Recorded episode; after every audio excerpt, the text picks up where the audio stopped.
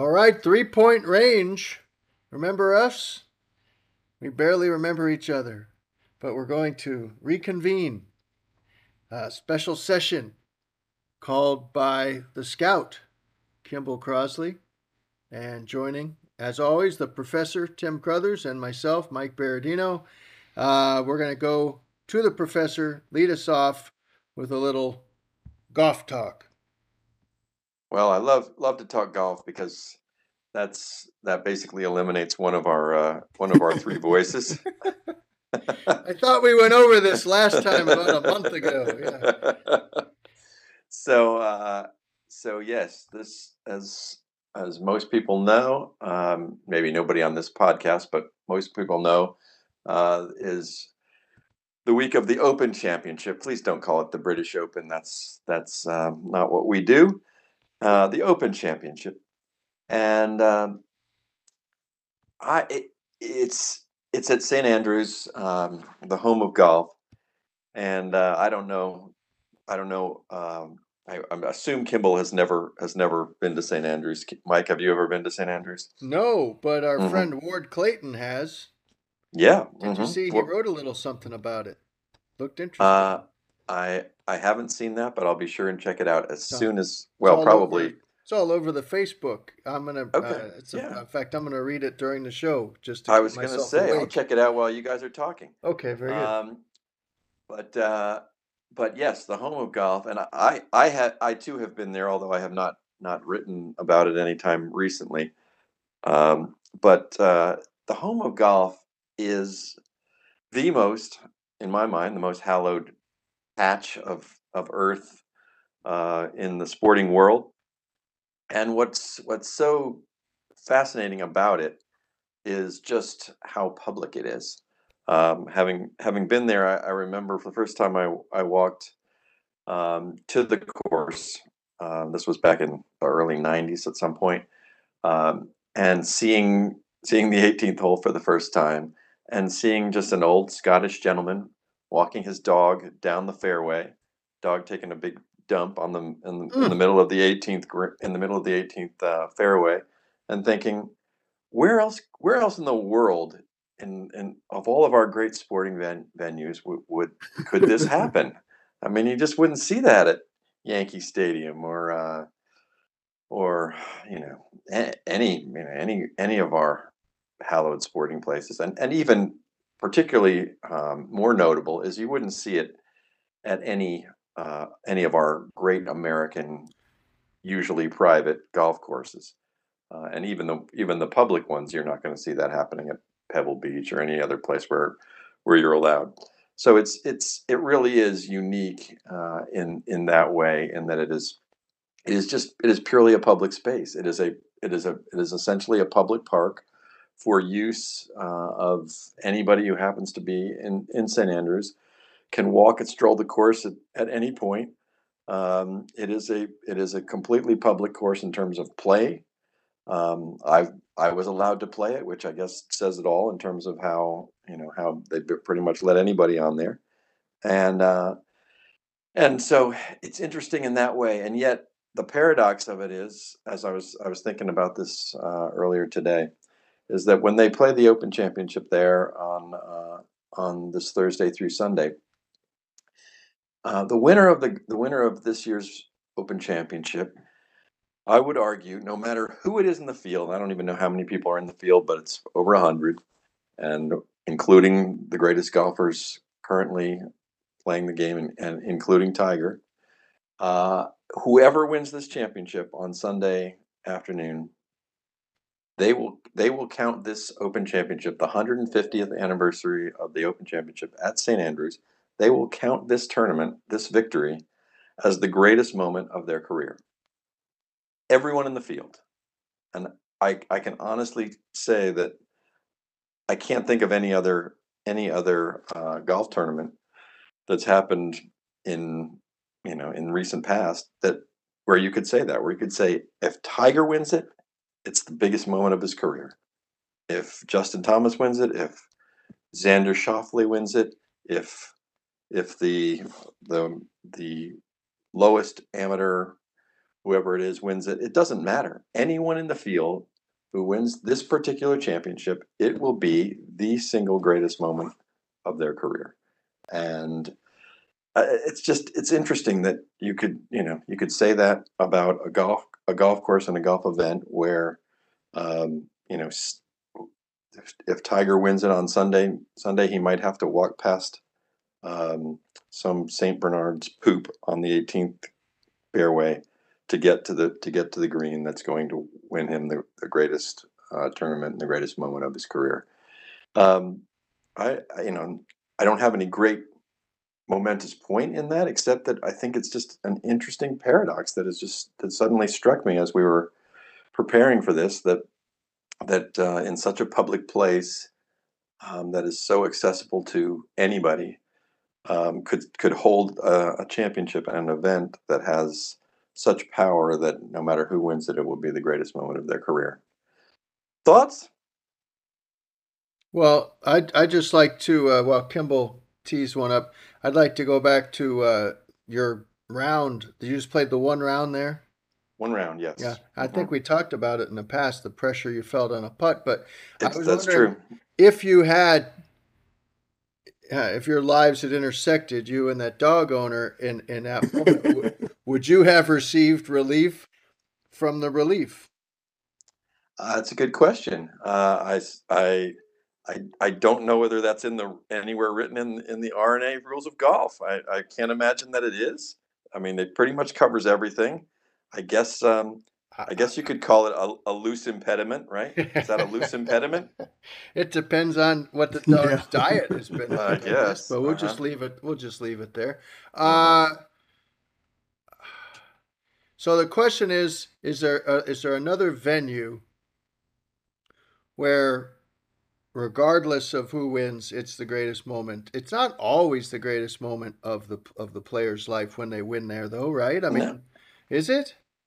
I'm always? saying that uh, that's what I'm saying about this particular one. Because it's I'm saying this particular one. Well, that and and the fact that you know who I, I just I'm trying to I, I I racked my brain for at least 15 seconds before we did this, thinking about you know if you could possibly come up with another scenario Dude. in which this the in which somebody has had a bigger victory previously in their career. I mean, think about it.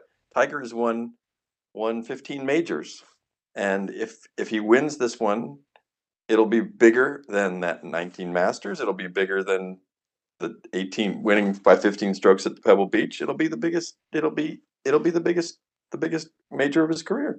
Right. So you're and, saying like there's other situations where that might not be the case, where obviously right. somebody, you know, that if somebody won the um, uh, past Nicklaus by winning mm-hmm. the four major titles, and it wasn't the British Open, well, that would be better than the British Open victory, for example, or, or if they had won this, like, or if they'd won them in the past. So yeah, I'm just yeah, I'm just saying, and you know, and Tiger's won 82 whatever tournaments he's won, and none of them will will will match this. And you could say that about every single guy in the field. That there isn't a single guy in the field who, uh, you know, who wouldn't count this as his as the the greatest moment of his career on Sunday. Whoever uh, wins it, it's going to be the greatest moment of his career. What about well, uh, what about Brooks Koepka's little brother? Is he in it? Because because I don't think so. Chase Koepka, he he mm-hmm. would not admit. I neither Koepka problem child would admit that that was the greatest win of his career. Just you don't think so? No. Yeah. No, mm. really don't. No, well, certainly that way.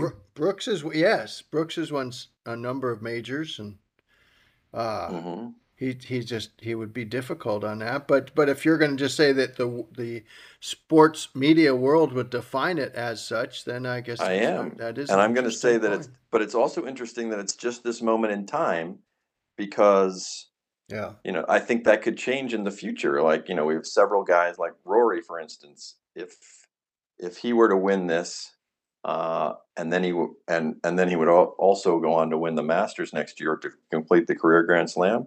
I think you might count the Masters as as the biggest moment, biggest win of his career. But if he wins, if he wins on Sunday, up until he wins the Masters next year, this is going to be the greatest moment of his career. And everyone in the field is in that same spot. I don't. I just don't think there's that often. You know, it didn't. I don't think it. I don't think we were talking about this at the John Deere uh, last week. There was no, there was, there were a lot of people in that field who would wouldn't have even considered it the biggest moment in their last month. So, so yeah.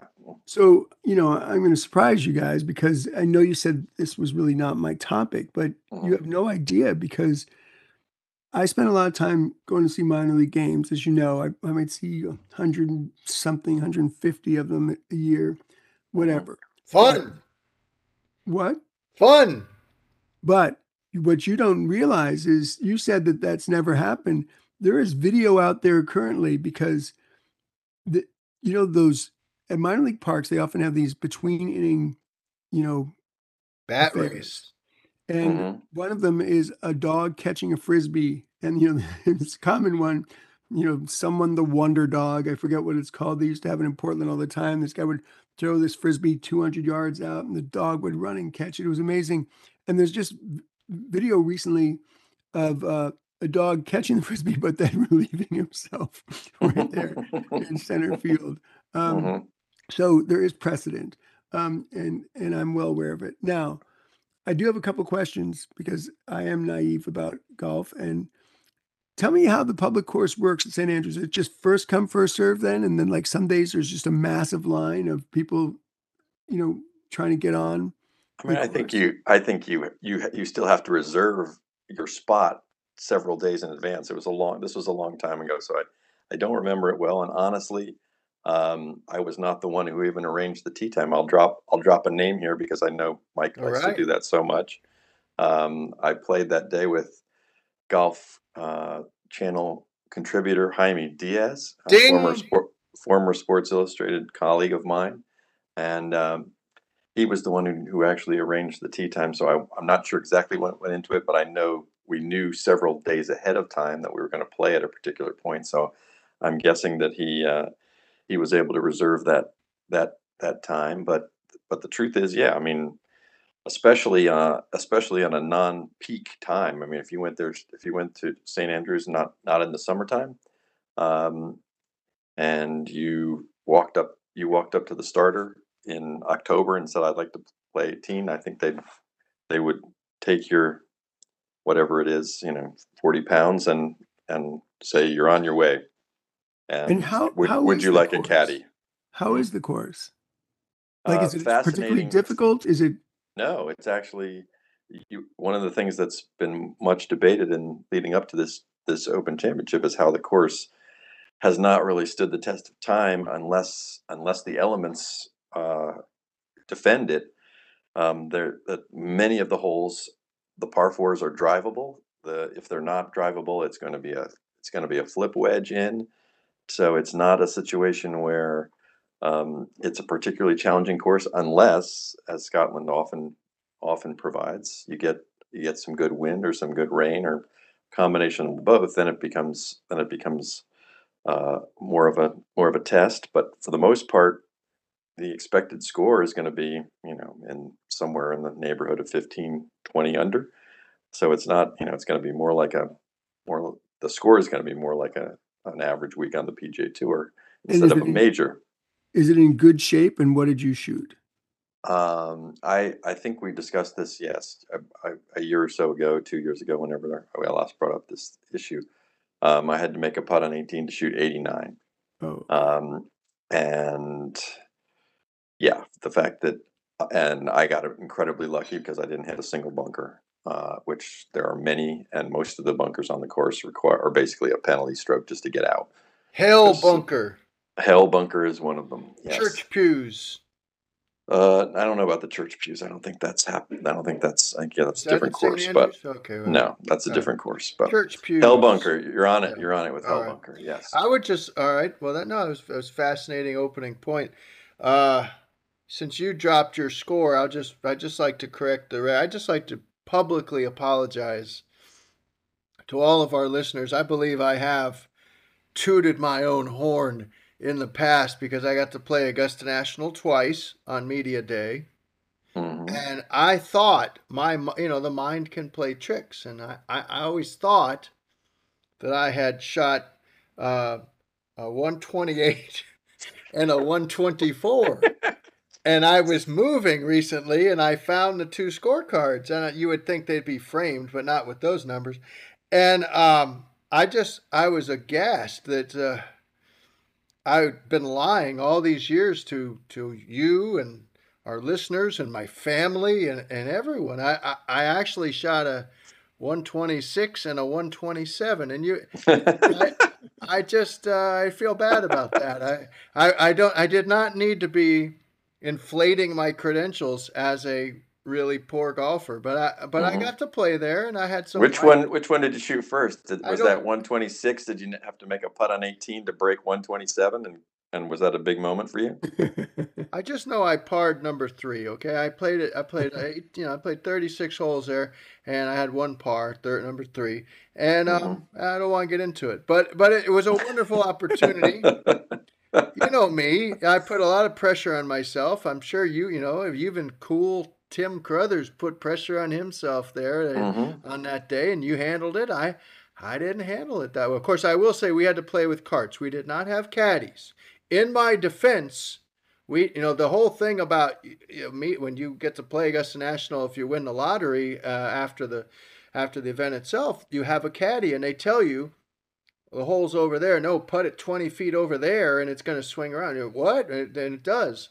I had none of that. So I, if I had a caddy, I probably would have broken 120. Uh, maybe not. Maybe I would have broken 125.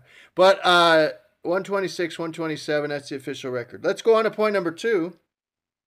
Yes, because none of that had anything to do with my point. So yeah, ah, let's well, move no, on. no, you mm-hmm. got to talk about your score, and I'm just. I was asked what, about it. I'm what Mike it. just said, what I'm Mike just it. said, is a nice segue to what I want to talk about. Perfect. And you were talking you about handling handling pressure in a sporting event, and um, we had another, you know, legendary tournament take place this past weekend. Of course, Wimbledon, as um, Novak Djokovic defeated um, Nick Kyrgios, and um, again, I had a, a small window before I had to get to the park to watch some tennis, and I actually watched some tennis that morning, and and it was fascinating. And I do play a lot of tennis, but I don't watch a lot of tennis. And um, of course, we had the irony of John McEnroe talking quite a bit about the little outbursts that Nick Kyrgios had. And I, I, you know, I was watching the very beginning where it, and that kind of where it turned, where he went from winning the first set and playing very well to, you know, the, uh, coming apart at the seams, and then eventually it all, you know, it he did I guess, well, it didn't unravel, but he lost, obviously. And it, you know, it got me thinking about um, the mental side of any sport. And, uh, you know, it was especially interesting because, you know, athletes handle things different ways. And, um, you know, the having McEnroe comment on it, I'm not the only one to recognize the irony there because he, of course, had his own little outburst on the court.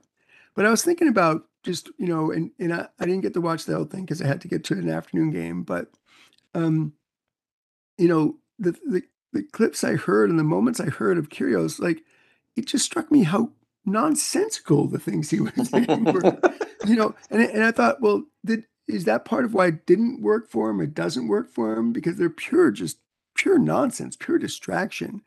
You know, whereas whereas McEnroe usually, if I'm not wrong, was was usually talking about you know, arguing a call, which is huge, which a lot of times you're right about.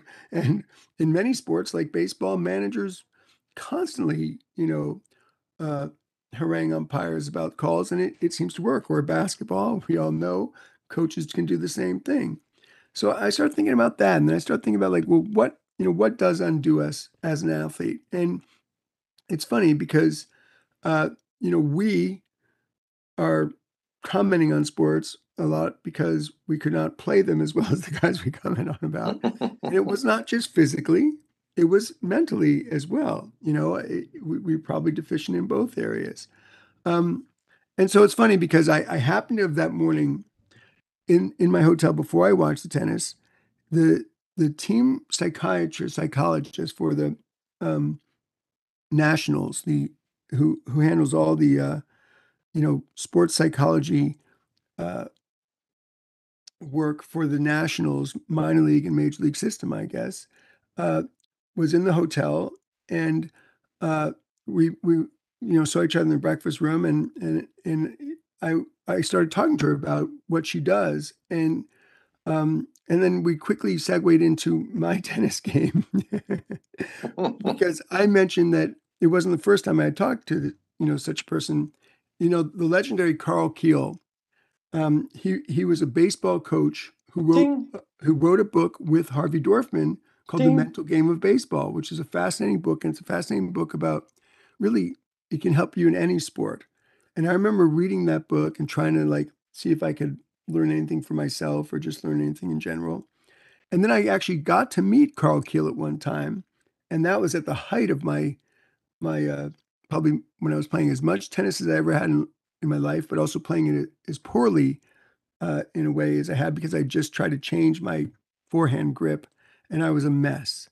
And I I I was trying to talk to Karl Kuehl about these things, and I guess the biggest thing, a uh, couple of things that I came away from with from these conversations is you know especially with Karl is he really believes you know you got to eliminate all that the negative thinking right?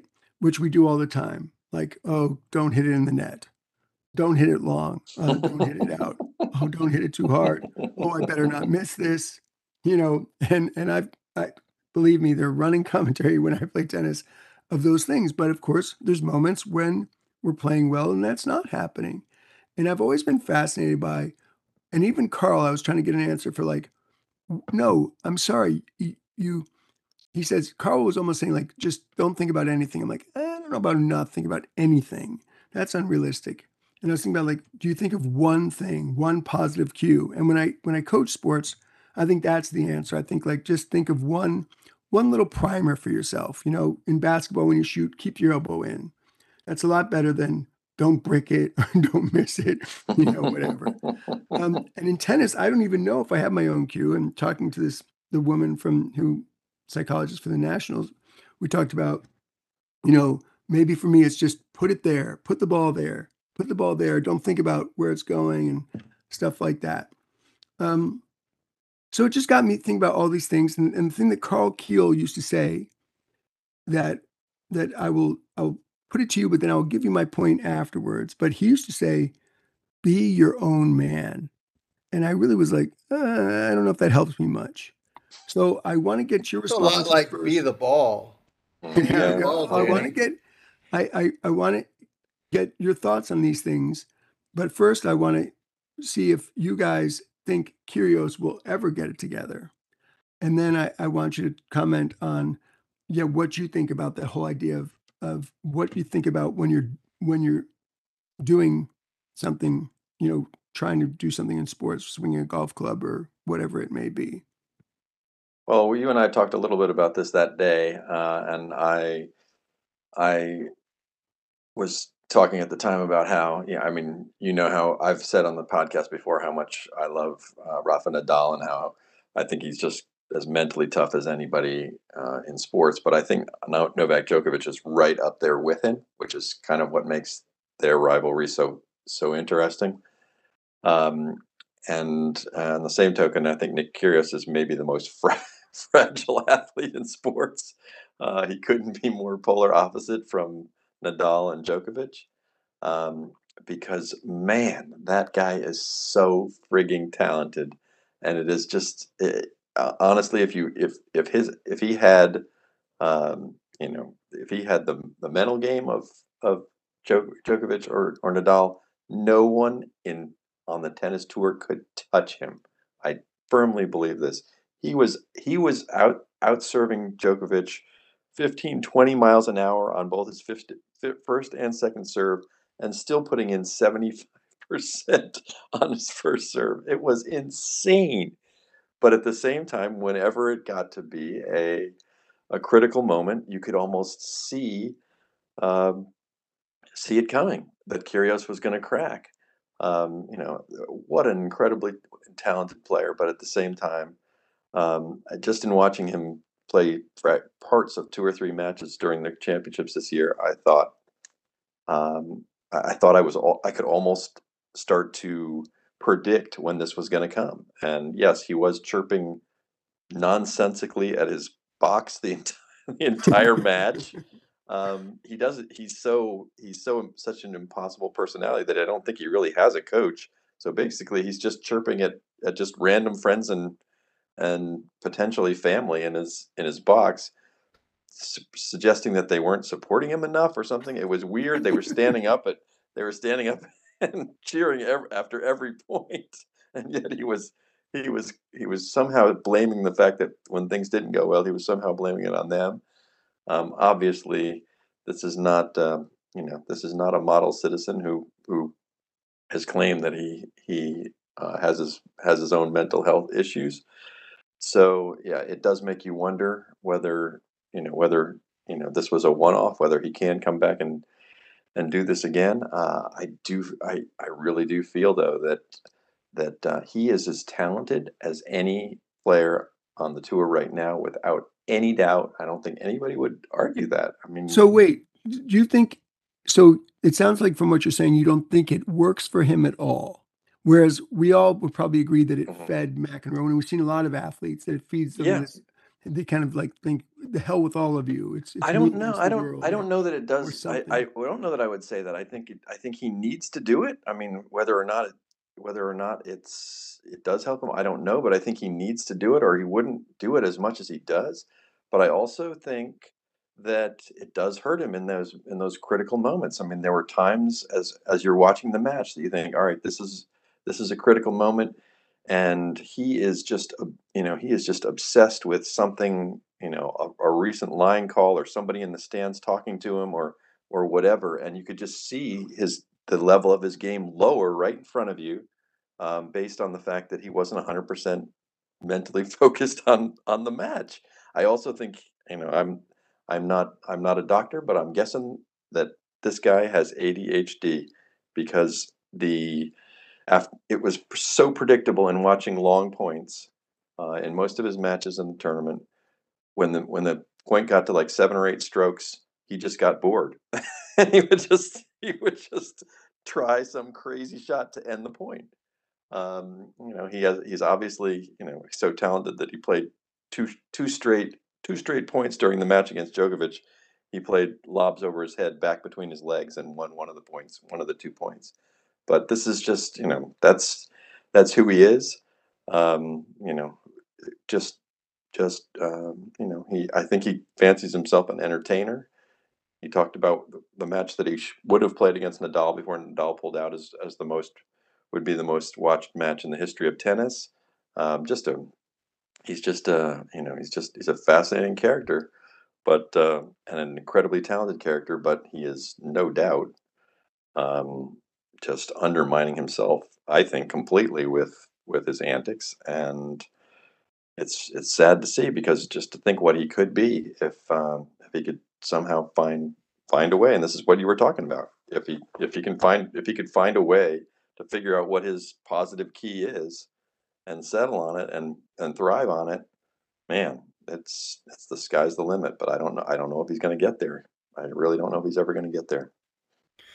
Kimball, what what was the uh, mantra that Karl Kuehl would give him? It was something like "Be the man you're supposed to be" or something. What was be, be your own man? Yeah, yeah. I don't think that. And a lot of that was just like, don't think of the result, right? Yeah. Put the pitch, put the pitch where you want it, put the shot where you want it. Yeah. Don't obsess about what happens next just do what you can do, kind of. Yeah.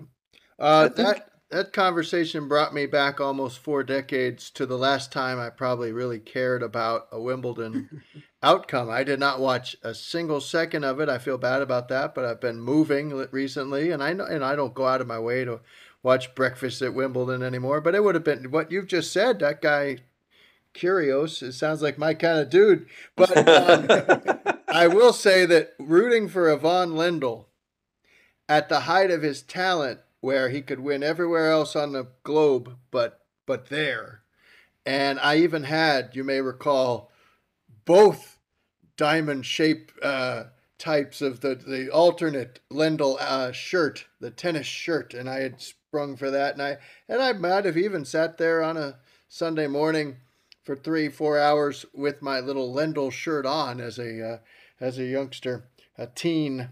And it didn't matter if he was facing uh, Becker or Pat Cash. I remember one year it was like, okay, finally he's going to do it. And Pat Cash ate him up. He would just dominate. He would just roll and he'd get to the final, and you could see him melting right there before you.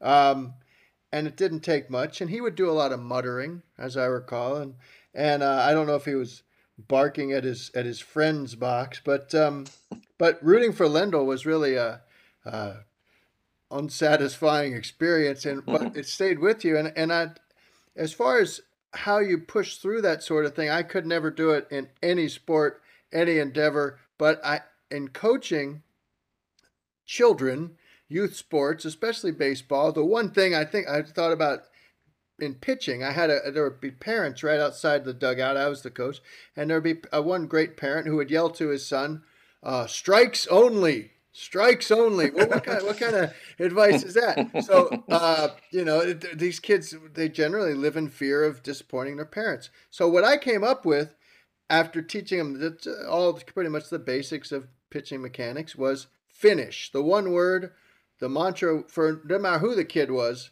finish your pitch finish. If you, I just figured out if you had a full if you did, if you completed a delivery, you didn't aim it like Kimball's talking about, put it there. I don't, I wouldn't do that. Finish, just a full arm swing all the way. If your right hand ends up down near your left knee, you're doing fine. Don't worry. Once you let the ball go, you can't control it, and nothing else is is, is in your control. And it worked pretty well. I did think I could teach that uh, to this day. Um, and so I would think in any sport, just something like that that's that's process based not out, definitely not outcome based. And don't ever tell yourself um, what to avoid because if you, you, you, uh, any great golfer would have to say that they don't even know the water hazard is there. But the amateur golfer and certainly i well i'm uh, the, you're defeated the minute you take out a so-called water ball from your bag. the second you you've you've you've said basically, I'm hitting this in the water because I'm not going to risk the four dollar Titleist, and that's the difference between uh, regular competitors who can excel in the moment and those who melt. And and I'm a Ivan Lendl fan, and I'm still paying the price. So. Uh, that's we're two thirds of the way through, and I think we're going to have to be. A little... I, I promised them a wrap up on that, Mike. But oh, did you? did you have something else? yeah, I kind of promised. If you weren't listening, but I promised. Oh, he so, was halfway through Ward Clayton's article. I know, I know. Um, uh, I got to. You what, can get back to your two thirteen things to say, but I just want to say to, I'll try and wrap it up with all the things you talked about. One of the reasons I'm not a golfer is because the more time I have to think about what I'm doing mechanically in any sport, the worse I am.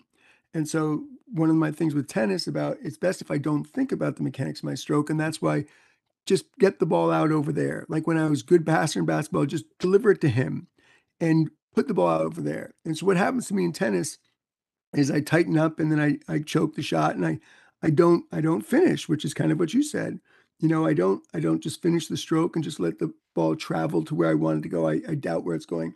And this especially happens when my opponent comes to the net, which I think should be outlawed in tennis in singles, in singles, not in doubles. And um, and I totally tense up. And all of a sudden, instead of just put the ball there, I think get through him that small window right over there and whatever. But now I've got news for you. And for one of our loyal listeners, Joe McManus, when you come to the net now, I know what I'm going to do. I've talked to my sports psychologist. I'm not going to think about getting in that window. I'm pretty... top spin lob. No, no, no, no, no, no, no. I've got it. I'm just going to okay. extend that key, finish out, and just not even think that he's there. Just where I want it to go. Finish elsewhere on the court. Yeah. So watch out, everybody. And, and the answer is, be the best version of who you are. Like if it helps you to, to if you need a little motivation on the court, whatever, but like make it so it's not defeating you. You know, don't be a, a Kyrgios. I, it strikes me that, um, and you're going to see it over and over if you watch the Open Championship this week, but you know, holding your finish as Rory McIlroy will, posing. It, it's not just every. It's not just a perfect shot. It's every shot, and I do think it helps him. It doesn't help him win the majors, I guess, every time, but uh, but uh, it's a it's a beautiful thing to watch, and I and I do think there's a lot to be said for just completing your task and then letting the uh, the outcome be the outcome. You're not you're not going to control that.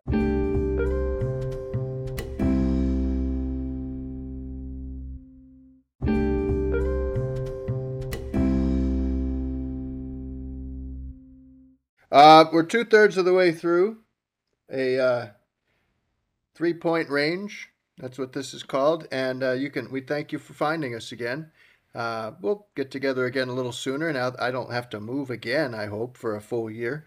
Uh, I've been a little busy with that, finding my old scorecards. But um, we have a, a, uh, Facebook page we invite you to check out called Three Point Range. We have a Substack we invite you to check out called Three Point Range. Um, and you can find this podcast anywhere from uh, Spotify, Google, uh, Amazon, uh, music, etc. And um, leave a comment. We'll uh, retweet it uh, if you make a particularly insightful comment. Maybe we'll talk about it on a future show, and and uh, you'll there'll be a lovely gift. Um, final point here on uh, uh I, I just think that we need to talk about conference. Are you still deciding what it's going to be? Yeah i am. I'm, I'm tweaking it. I'm tweaking it in real time. That's the fun of it. goes last? I have no i have 40 no minute notes. extension. I have nothing. Uh i just it's on everybody i hand in my paper last teacher? Guys you, you, may have heard. You may have go heard, last with oral presentation you may have heard that the big ten the big ten which was orig- originally called the western conference when the country looked a little different, didn't have as many states. Ding. But uh, it, it, now includes USC and UCLA. And soon there's even some talk it could, could include North Carolina, although I'll believe that when I see it with the basics of how that ACC ESPN contract works. But my, my overall point would be some people are excited by this. Certainly, there's a lot of people uh, suggesting how this could all shake out. And, you know, just the mega conference era is here and there'll be a 12 team playoff and all that and it just really uh, it, it saddens me to, to see that um, it. Well, I'm, I guess I'm only slightly sadder than when Maryland left the ACC to be in the Big Ten. That was that was jarring, and Rutgers. Now it's in just about TV markets and expanding your footprint, etc. Uh, I am not enthralled with the concept of, of USC and, U, and UCLA having to play in cold weather stadiums in November uh, to win a conference title. And, and I just think of the poor field hockey people or the poor water polo people and, and, and, and all the Olympic sports that will now have to uh, miss so much class to, uh, to make a long distance swing. really? I That's do. Well, I do think about them. I think about them. I, you know, field hockey was my first beat. Um, I, uh, I, I do know. I'm pretty sure that uh, Purdue does not have water polo, but might have to take up something to. match. I I don't know. I, I don't really see how this all works out for anything but the massive revenue producing sports, football and men's basketball. But what and that's is a conference? cares about. Well, I would say to you boys, what is a conference? What is the point of a conference in college? Originally, it was like-minded institutions that matched up uh, academically and athletically and geographically, and they they kind of got together and figured, well, let's let's have eight, 10, 12 of us eventually, uh, originally maybe six or eight, and let's play. Uh, it's now uh, really cynical and really bothersome, and I do think that, that eventually you're going to see that split. Uh, maybe in this before this uh, move to when they do make the move to 12 as a college football playoff, where it will. Gene Smith at Ohio State has mentioned this a couple of times this summer that uh, maybe there has to be a separation of those universities that want to play for that, the, the big prize, and then everybody else that's actually trying to have a conference that makes sense. So maybe football needs to split off completely. Um, those uh, those top 64 or whatever uh, playing for 12 spots, but um, overall, the uh, this whole process is uh, it, it, saddens me. Not as much as Ivan Lendl losing repeatedly on, on Wimbledon Sunday, but it does sadden me, and I don't think Notre Dame will be joining the Big Ten. Well, so in in many ways, I agree with you. I, I just want to say, like you know, when when we and other people talk about this or bemoan this, I, I start thinking about like um, people getting sanctimonious about like, oh, sports is better when this and this and this. And usually I, I see the logic in in what's happening. And like I'll pick an example, you know, when people talk about oh all the playoff games and baseball. You know, wasn't it great when they're in the day and not at night? It's like, well, one of the reasons they're doing it is money, but you know, behind that money is the fact that more people are going to watch it. So actually, more people are happy that it's at night than at day. Um, and but in in this case, you know, it's interesting because I I don't see. I, I think it's going to backfire on them. And you know, it's funny because I don't know how your experience was, but when I got to North Carolina growing up in New York City, you know, I hadn't really followed college sports and that much. And when you got there and you saw that those rivalries mattered, right? I mean, that ACC rivalry and the home and home. And so it wasn't just waiting for the tournament and seeing what your ranking was. Like every time you played Wake, there was a story, there was a history to it. It mattered, you know, and all those games mattered. And and we used to watch like every game in the ACC. Like they'd start at 12 and there'd be like four games, right? And you'd watch Wake versus Clemson and you'd watch them all because somehow the conference mattered. And I couldn't name the teams in the AC conference and how often they play each other. It's a joke. And and I still love college basketball, but it, you know, I think it's going to backfire.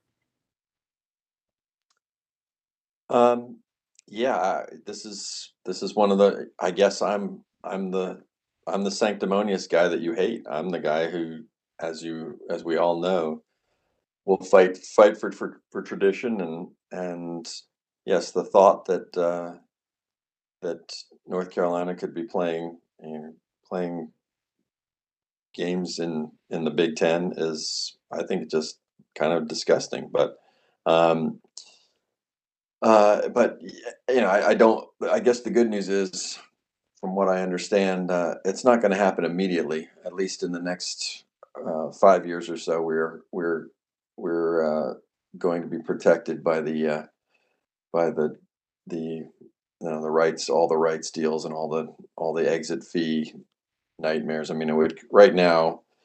Uh, if if I'm reading it right, um, it would cost about half a billion dollars for any ACC. That, that was that was reported. I'm sure. I'm the, sure uh, it goes down by the mm. year, but that is a that. Would that was certainly some half a billion dollars yeah. to. You're not going this year. Let's just let's no. just say that that uh, you know that uh, Wake Forest is not leaving the ACC and paying 500 500 million dollars to do it uh, anytime soon. So maybe uh, at least at least temporarily, we're going to just get to enjoy what we've enjoyed for for many years and uh, yeah, I'm afraid that that's a short term. It's a short term um, savior, and we're not. We're not.